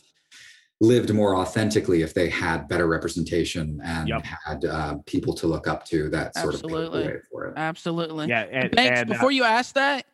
Oh, no, I wasn't going to ask something. I was oh. just going to make a statement. No, I, I want to know because I don't remember this term and I don't want to say their name here. Um, but somebody got upset with you and said that you were doing something and it was white something and white something. What were those terms? Ooh, I don't white, white boldness. No, no, no. White boldness. Thank white you. boldness. What was the other one? White, and we were all like, white "What boldness is this?" and white. Oh, are you talking about me? Yeah, I'm talking to. Did oh, I say I thought you talking to Mason. Oh, yeah, it was it no. was uh it was white boldness yes. and white and white uh foolishness. foolishness. White yes. foolishness. Like, what is? Are y'all y'all just making up stuff like to just make Have up. you ever heard those like terms, Mason? No, I've never heard this before. Yeah, somebody said that I, stuff. I, I, mean, it was it was a situation, and uh, yeah, uh, it's resolved it, now. Don't worry. Yeah, it's, okay, yeah, it's resolved now. Yeah, it ain't resolved. snap the fingers. It ain't resolved. It's, it's resolved. But uh, but yeah, but no, but it, it, it was something when I was told it was a ridiculous this, thing. It was ridiculous. When, when I was when I was told this, like I had to ask a bunch of my white friends, like, have have y'all ever heard of these these terms, these terms. white boldness, white foolishness? And like like try I asked Travis, Travis like, I've never heard of that. Like. I don't mm. even know what that is. And like when and look, I even looked it up on Google. It did not come up at all. Oh and then and then one of my friends was just like, yeah, white foolishness is like jackass. And I like what they do on jackass. So I was just like, oh, okay, like I mean, is, is that is that wrong to make fun of like what they do on Jackass? Oh, like, again, that goes into the stereotype for white men. You know what I mean? Like it's all fun and games. Like, you know, we, we they do they play a lot of that, those tropes in stand up.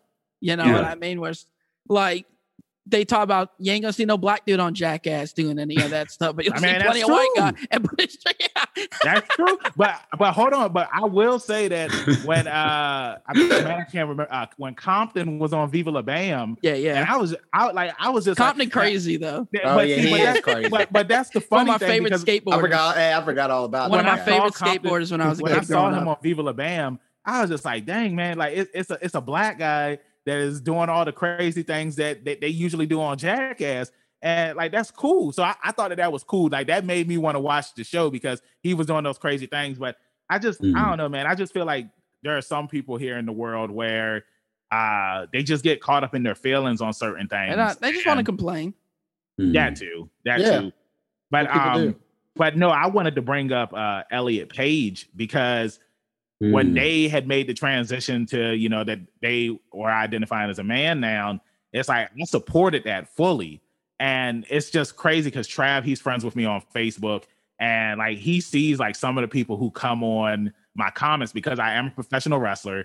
So I have like fans Like foolishness on them comments. yeah, like I, I have, I have, I have fans that will come on my page and, and like Trav said, like they'll say some white foolishness, and it's it's it's crazy that you know that there are some people still in this world that when somebody is and wants when to they be wanna- happy. when they want to be happy and they want to they want to be who they they really are who they truly are you have people that just sit here and bring them down and Mhm. like I'm already somebody that that stands up to people who bully. So if you're gonna come at somebody because it's just like they want to be happy and this is who they truly are, then f you. You know what I'm saying? Like it's like who are you to say that you know that oh well this person was born a woman? Like it doesn't matter. Like you don't get to make that choice. Yeah. You don't get to make you don't get to make that decision. It's like let people be who they want to be and respect what they want to do. Like that's that's all that matters when it comes to you know representation and anything. And it's like here leveling up with Benjamin Banks, man. We Thanks for coming to our everything. TED Talk. Yeah, Yeah, for real. yeah. Hey, hey, Yeah. Mason, hey, Mason, this is how we get down up here. It's just like, yeah, we a nerd podcast, but sometimes we talk about some real life stuff because people need to hear the real life stuff. And Yeah. I appreciate you coming up here and joining us. Oh, Yeah. anytime. Yeah, this is Hell yeah. Yeah, Now, but Trav, did you have one other thing that I you do want to bring up one more thing before we get out of here. Something that uh, everybody knows I'm really big in the musicals and Broadway stuff and stuff like that. I'm kind of a nerd for it. Mhm. But this Hedwig and the Angry Inch, yeah. um, aside from the videos on your page, I don't know what this is or, but it looks great. I mean, you look you look fantastic in it. Thank you. Thank Um, you. I want to see it. Hedwig if you- is yeah, yeah. probably one of the coolest musicals. Uh, it's one of my favorites. I think the uh, the script to Hedwig is one of the best scripts of a musical of all time, um, and the music is amazing. Uh, yeah, Rolling Stone said it was like the best rock musical ever. It's like one of the only musicals that like actually genuinely has a rock and roll score that sounds like it could Mhm. be, you know, David Bowie songs or Iggy Pop or you know, and, and it, it comes from a Mm. I, very li- I like all that. oh yeah, uh, Lou Reed like Damn right. That that Mm, that it's- Bowie. so it's it's phenomenal. And so I um when I was in high school, I like discovered it on YouTube. Like I found uh because there's a movie version that uh that is so Mm. phenomenal. And I bought the movie and I watched it and just fell in love with the story. It's basically the story of like a of a of a non-binary rock star that um, is sort of chasing after an ex-lover that took all of their music Mm. that they wrote together and became a massive star Mm. uh, and so it's it's like it, it is sort of like a e Hollywood almost like True Confessional, um, and, the, and the show like takes place where Hedwig is like stalking uh, her ex her ex boyfriend and and performing the songs that that they had written, Mm. um, and it's really really funny and really really deep and it's super universal. Neil Patrick Harris uh, did it I on saw that. And then Nice. I did it on tour for a long time. Um, so Neil and I have had many, many or little run-ins about it and stuff. he and looked uh, amazing in it too. he was so fan. I got to see him in it in the in like the very beginning of his run, and he was really, really spectacular.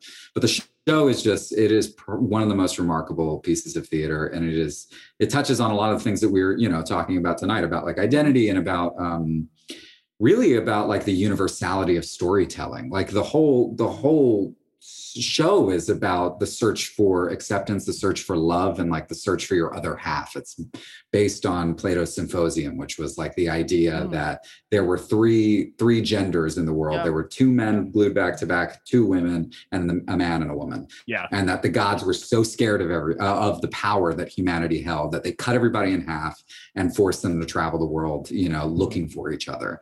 Um, and that like describes soulmates. It describes you know love or whatever and everybody wants love like everybody deep down no matter who you are no matter like what you are um, needs love and needs love of self and self-acceptance and understanding.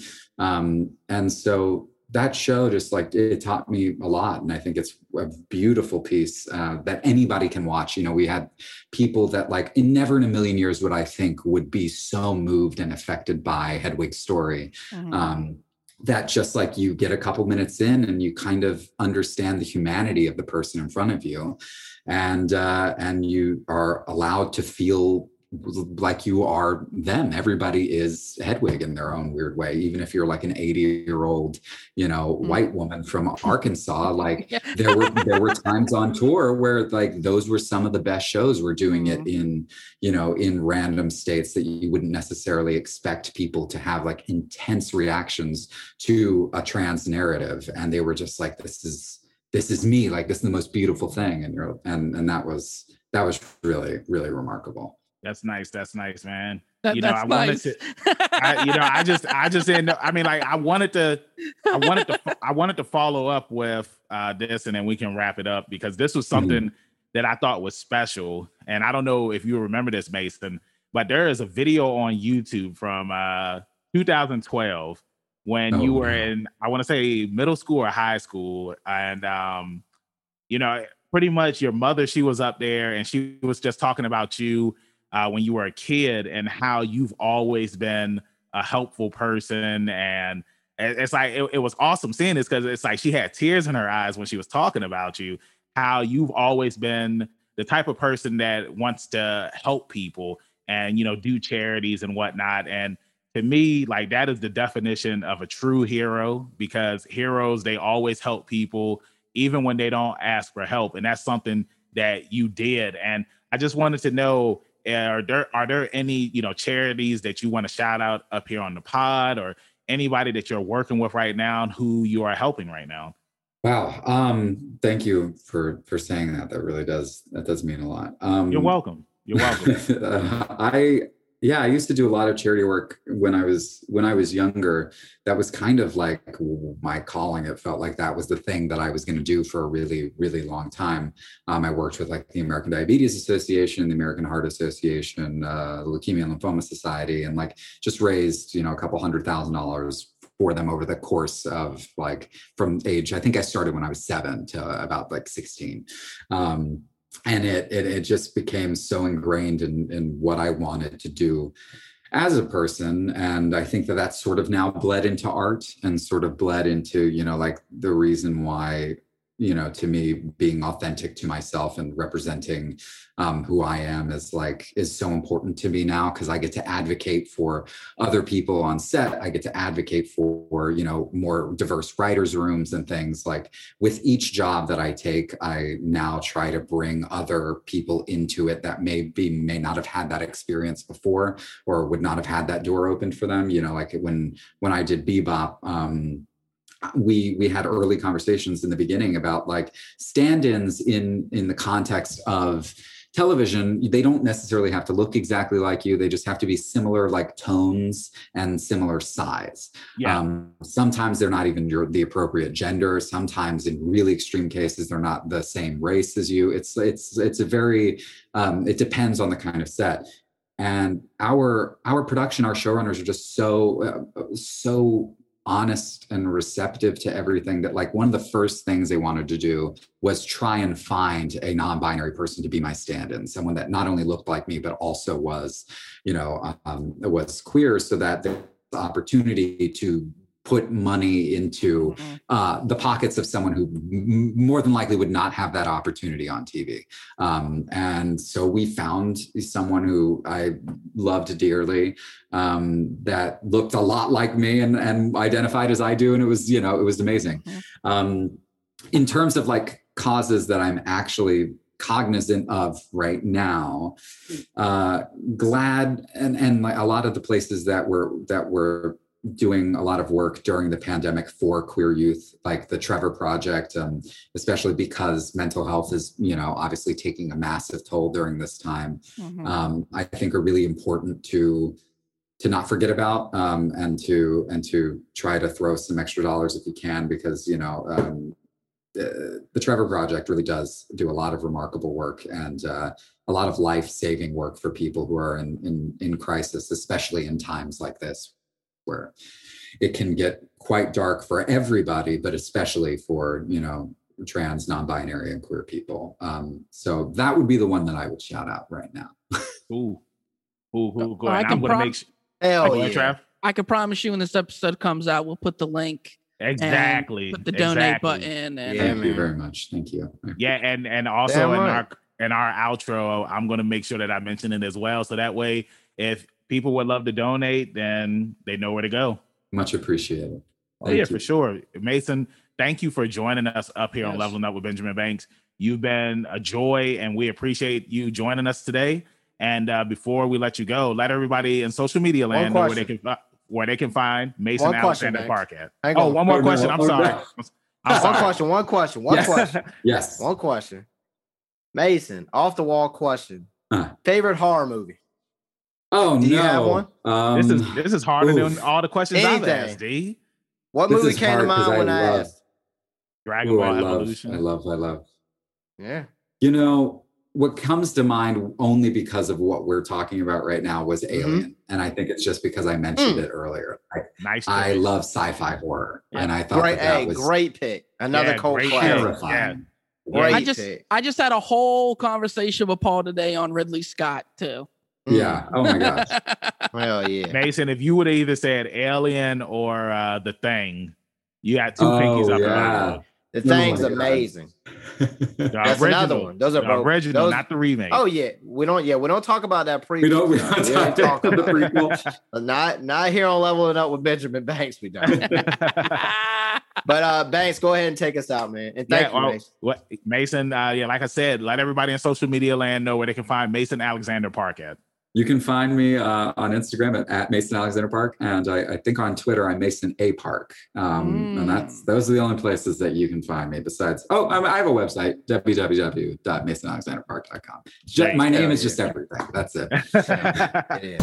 hey guys mason was an incredible guest like i'm Mhm. glad that they responded to my message when i slid in their dms That's right. Mhm. Hey, it's that uh, That's snow right. sled, baby. Mhm. It, it, hey, it, it, it was in the winter it was it was back in january and Mhm. it was still snowing outside and Yep. I, I slid on the sleigh and I it, slid hey, on it, the was- sleigh. hey it was the same sleigh that santa gave us when we saved christmas when we That's right. defeated michael so And of course, of course, you got to bring home the sleigh. None of us did. But, Hey, well, Trav, well, Trav, you got the uh, you got the coffee mug oh, that thanks. had in, that that Hey. had infinity. Thanks. I'll uh, trade you. Nah, I'm good. I want the sleigh. Exactly. Yeah, That's I, I'm I saying. did get home and there was some new premium drawing pencils under See, my pillow Yeah. Look, and a this is- card from Santa. You know what would happen? Let's just say they had a, you know, podcast awards, right? We win. I guarantee you, you know, if they were like, well, you only get one, his ass would be like, well, I deserve it. It need to go Uh-huh. on. Yeah, it need you to go already, on my you know, show. Trav. It's like, Hey, Let's it would not get just- into that. That's it how would he be is. just like No. it would be just like that episode of Family Guy. Remember when they had entered that uh, uh it was the parade and like they all had one trophy.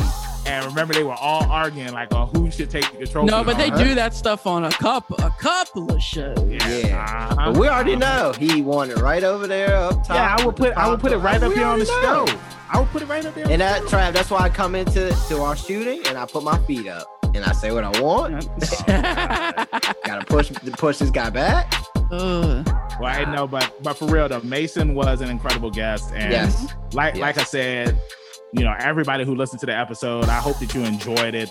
Um, you know, like Mason had said on the episode, um, donate to the Trevor Project. You know, if you're feeling generous and you want to help out the LGBTQ, donate, make a donation because it goes a long way and it helps Yep. a lot of people. So There, Uh, here's the we'll- other thing too. Just don't be a garbage human being. Yeah, mhm. yeah. You know, like, like how, Hey, hard, hold on, how hold on, hard- Trav. Trav, how hard and if you- difficult is that? if you're gonna say it right, say say the right term. Say your term. oh, oh, I'm sorry. Don't be a trash Yes. There you go, Trav. There Look. you go. let people live their life because it doesn't affect yours. Correct. It is Correct. that simple.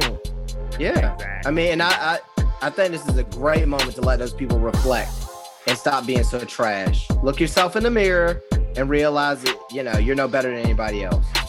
You know what somebody's probably gonna usually break your teeth. you know what usually makes for bad movies and TVs? It's nine times out of ten never the casting that people like to complain about. It's the writing. Fan service. It's yeah, the that right. Yep. Yeah. Complain about that. Don't Yep. complain about the casting and Yep, who they exactly. Well, you know, we we brought that. Well, you know, I brought that up week after week uh, about the Flash. you know? Yeah. I mean, it's not it's not the actors' fault that they're just doing. What are they doing? Yeah, you think exactly. it's their choice to have all this random stuff? I like guarantee Chester you not. around and stuff. I mean, I take it out on Chester just because he's a lightning rod. See what I did there? But uh, Mhm. Just I like when it's Josh Whedon made Cyborg say kaboom, and uh-huh. he was like, I don't want to say no damn kaboom. Uh-huh. yeah. And Josh That's- Whedon hey, that's said, what it- You either gonna say kaboom or I'm gonna ruin your career.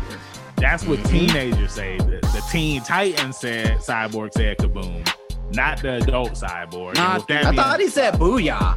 Oh, that's right. It was booyah, Booyah. not kaboom. Thank you. He, I- they wanted him Either to. way, did he say it in the movie?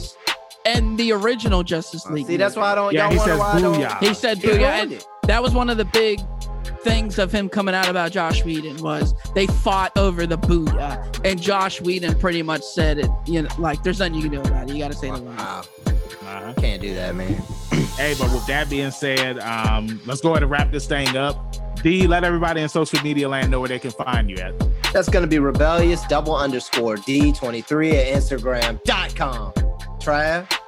You can find your boy over on the Instagrams Mm-hmm. at ZK Audio.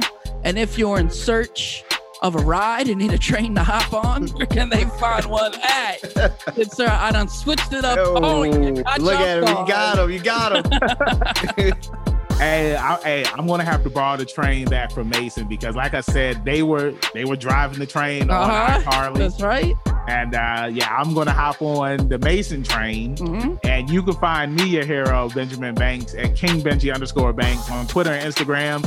You can look me up on Facebook at Benjamin Banks. I should be the first person to pop up. If not, then I need to contact Mr. Zuckerberg. Make sure you follow all of the Leveling Up with Benjamin Banks social media accounts at Leveling Up Banks.